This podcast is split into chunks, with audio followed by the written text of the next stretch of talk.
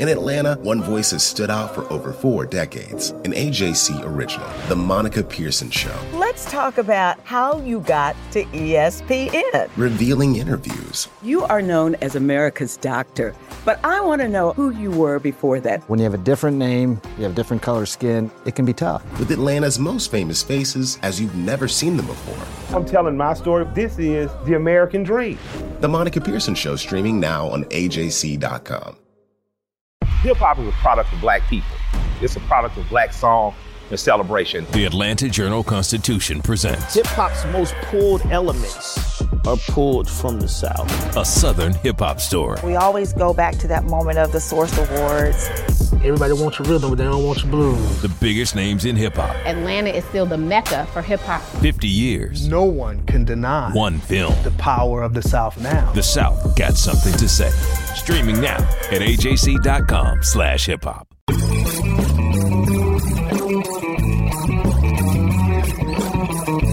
Hello and welcome to the latest edition of the Politically Georgia podcast, where we bring you news and analysis of all the latest Georgia shenanigans in Congress and under the Gold Dome. By now, you know the Marta Gwinnett referendum failed.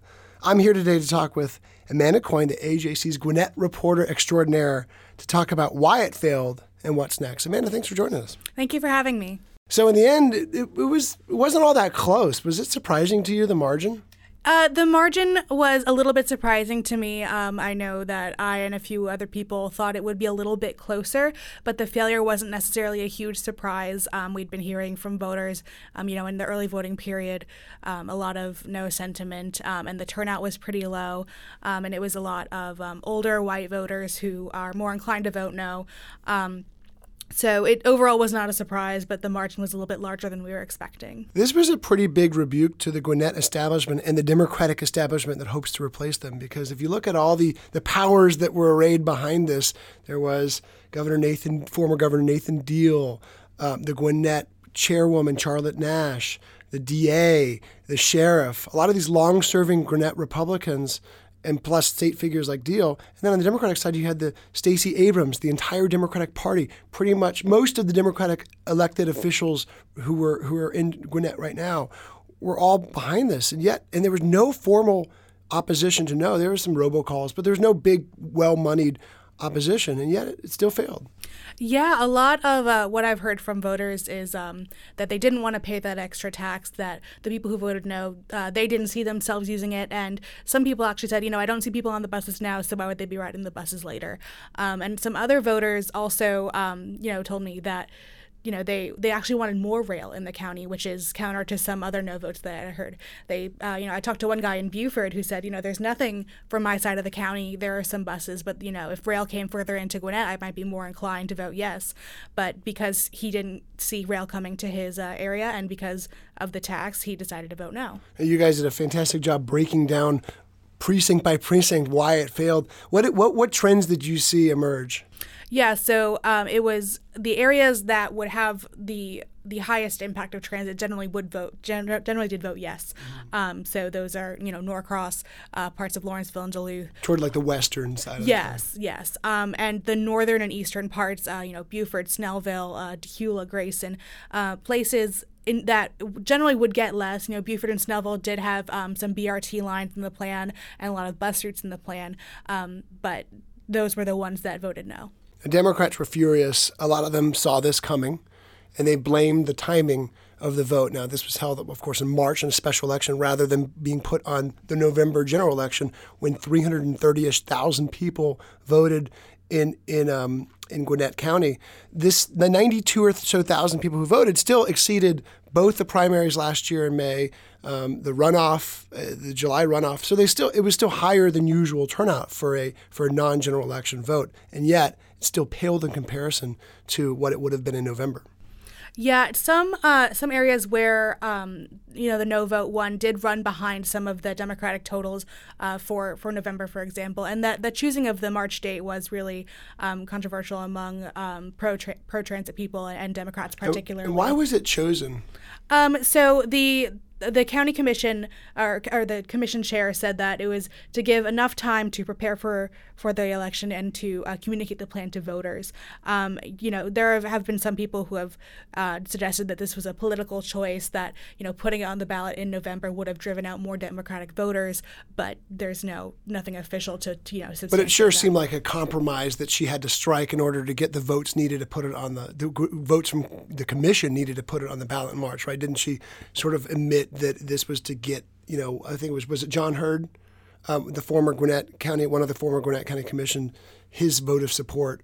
Um, he, uh, it was tied to this this timing, right? Yeah, yeah. Um, it, it, definitely made it um, easier for, for some people to vote yes on the commission uh, to have it as a standalone rather than part of the midterms. And Democrats are seething uh, in in the aftermath. I, I, I, heard from a lot of Democrats, as, as did you, who uh, Bianca Keaton, the, the new chairwoman of the Gwinnett Democratic Party, you wrote a nice long story about her a couple weeks ago. She said this was a, a tantamount to voter suppression, not because anyone was being blocked from going to the polls, but because the off timing made it a lot harder for, for, for Democrats to get aware of this. Did you encounter a lot of people who just didn't even know there was a Gwinnett referendum going on? Yeah, uh, a lot of people, you know, inside of Gwinnett and out who use MARTA, um, and who, who, you know, even if because even if you don't live, live in Gwinnett, if you utilize MARTA, you could have used the system that gone into that went into Gwinnett. Um, and and Tyler Estep, uh, my, my colleague who also covers Gwinnett, he spent a few hours at a um, at a bus sta- at a bus stop in Gwinnett and talked to uh, to people there, and almost none of them knew, um, including people who would really benefit from it. He talked to one woman who was, you know, a working single mother, and she said, you know, that she didn't know the referendum was happening, but if it passed, it would, it would really help her get to doctor's appointments and get to work. Uh, and so it was very interesting to see that people who, once they heard about it, were were you know excited about it and thought it would help them, but had no idea, um, you know, until they were told. And this is where the money game gets involved. I mean, with primaries and with elections, you have so much money being spent on TV and advertising, and you can see where that factors in. There was money spent on TV and advertising. There's radio ads from Stacey Abrams. There was there was several different groups that were really pushing this on the yes side, um, and yet it still didn't seem to break through overall. When you only had it's I shouldn't say only because it was still higher turnout than usual for these special elections, but still about you know less than 100,000 people voting in a county of a million or, or so people to, to deciding their transit fate. Yeah, and and some of that is just the trend of it being very difficult to bring up that passion for people to come out on off elections. There's not something um, that is as motivating as um, you know a really enthusiastic um, uh, feeling for a candidate. Um, and and the transit referendum is is kind of a dense thing to look at. You know, the, the plan is 167 pages long. It's not written for the average person to really understand. It's written for an engineer to understand. Um, and so when you look at it, you might not know what your ca- your area is getting, might not know what the tax is going to deliver, um, and it might you know just be something that you know you don't you don't you don't see as something that is is really important or you don't see as something that could benefit you or you don't see as something that um, it's worth your time to go out and vote on.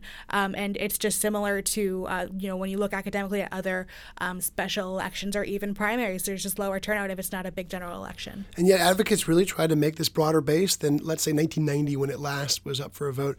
It wasn't focused purely on on MARTA and trains there was bus rapid transit, rapid bus transit, new bus routes, a lot, a lot of different sorts of transit that would extend into the eastern and northern parts of the county where, where people were worried that it wouldn't directly benefit them. Uh, what, what did you hear um, from from the no voters. You mentioned a little bit about they're worried about it not it not helping them their bottom line, sort of it not extending to them. What else did you hear from the no votes? Uh, a lot of the no votes, you know, I, I, would ask everyone who I spoke to, you know, what's your commute like? Um, how often do you have to get out of the out of the county? You know, h- how do you get around right now? And the, a lot of the no voters uh, are were people who didn't have to commute to Atlanta, or people who uh, didn't often deal with traffic, or if they dealt with it, it was within the county, and they didn't think that those uh, bus lines and bus rapid transit lines would help them. Um, and some of them were, um, you know, uh, you know, one woman I spoke to did commute into Atlanta every day using the express bus, but she said, you know what, I like the bus as it is now. It doesn't need to change, and I don't need to pay another tax. Um, so that that that tax aspect, and also the um, the the not getting out of Gwinnett, not commuting to Atlanta, um, were two big contributing factors, as well as um, you know concerns about the cost of rail and concerns about uh, whether rail, once it's complete, will still be um, the most up to date and uh, useful technology. one common theme emerged from the, the, advocates, whether they were Republican or Democrat, and that was this is not going away. This is not going to be another, what is it, 28 year gap between the last vote. This is going to come up again. What did Charlotte Charlotte Nash, um, you, you and Tyler talked to her, the Gwinnett County chairwoman. What did she say about this? Yeah, I mean, I was uh, I was in the in the room with her minutes after the referendum was officially failed, and she was like, you know, it's just a question of when we're going to run it next. And I asked her if she thought putting it in March was a mistake, and and she said, you know, I wouldn't call it a mistake, but uh, I bet she did say that she wanted to have the next referendum on a big election, and and the two next big elections we have coming up in Georgia are the primary and the uh, general election in 2020. She wouldn't com- commit to either one of those dates, but um, she she expressed that you know this was a lesson in learning to pick the right date. So that's interesting. I always kind of saw it as the next time they could do it is 2022. Um, but could you see it coming up as early as next year again? Uh, I think it depends on if they want to reevaluate what they're going to include in the plan. I, I, um, I also spoke to uh, Jeffrey Parker, the CEO of MARTA, shortly after the failure, and he said, you know, there's nothing wrong with the plan right now. The plan is is good, but th- this is an opportunity to step back and look at, you know, could we provide um, other options? Could we provide uh, more options? Um, the one um, point is that if if they want to stick with that one percent sales tax, um, they're going with what they're calling a, a, financially constrained plan, and that plan only provides for that five miles of heavy rail and that one stop in in Norcross. Um, and and one thing that Charlotte Nash told me is that you know people say they want more heavy rail, but if they want more heavy rail, then they're going to get less bus service, and less of the county is going to be covered. So it would be a really big trade off. Um, and so that's the question: is you know do you want to cover less of the county and add more rail, and it seemed like that wasn't something that she was interested. And the subtext of this all is just how quickly changing this area is. I mean, since 1990, it's completely transformed from a from a majority white county to one of the most diverse counties in the uh, east of the Mississippi. Um, at the same time, the pol- politics have changed too. It went from a solidly Republican stronghold just five years ago to, to a county that Stacey Abrams won with 57% of the vote. And so in 2020, when Charlotte Nash and some other county leaders are up for election, uh, they they might not even you know be, be, reelected or they might not even stand for election. Has Charlotte announced whether or not she's going to run for another term? Uh, she is not. Um, you know, we uh, we haven't been pushing her on that uh, quite yet, um, but you know, we know that it's going to be a competitive field. She already has a Democratic opponent in uh, Curt Thompson, a former senator from Gwinnett, um, and you know, a few people have already declared for certain commission seats that are also up for reelection. Um, so we know it's going to be a competitive uh, cycle for for you know uh, offices up and down the line in Gwinnett. Which is why if Democrats do end up taking the county, which Democrats think they, they would, um, then this is going to come up no matter what. So it sounds like Republicans and Democrats are unified, at least the leadership is unified on wanting this vote again just seems like it'll be a, a different um, different timing for sure, but also maybe a different presentation to voters. Yeah, and I think a, a big question about when they run run the uh, referendum again is if they run it before um, the 2020 election, they can run it again with the plan that Charlotte Nash and the most mm-hmm. Re- Republican Commission has approved. But if they wait until after 2020, that plan could change if uh, there is new leadership in place. You know, if, if the commission is taken over by the Democrats, that plan could change. Um, you know, whether it be how, what kind of transit, transit is available, how much rail, how much bus, what kind of tax we're looking at. Uh, we know the county has polled on, on how residents feel about certain taxes, and sales tax uh, was much more not not appealing, but less uh, less unpalatable than a property tax. So that that's what something that they'll probably stick with.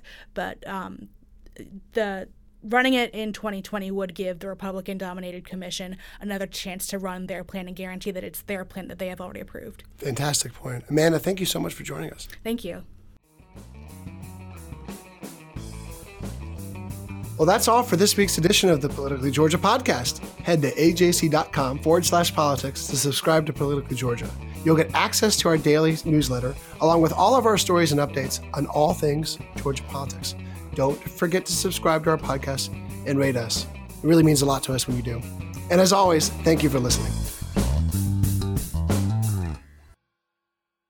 Donald Trump has been indicted in Atlanta. We have so many court dockets to follow, but we haven't really seen anything yet. The Atlanta Journal Constitution has covered every moment of this historic case. I've been writing about this investigation for two and a half years. Our team is led by reporters Bill Rankin and Tamar Hallerman. Follow our coverage on AJC.com and listen to new in depth episodes of the award winning podcast, Breakdown The Trump Indictment.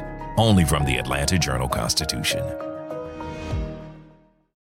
Our journalists at the Atlanta Journal Constitution are working around the clock to keep you updated on all the developments surrounding the Trump indictment. Now, the AJC is putting all of our coverage in one place with our new Trump 19 newsletter. Every Wednesday, you'll have our latest coverage and analysis on this historic case in your inbox. So sign up for free today at ajc.com slash indictment newsletter. That's all one word. ajc.com slash indictment newsletter.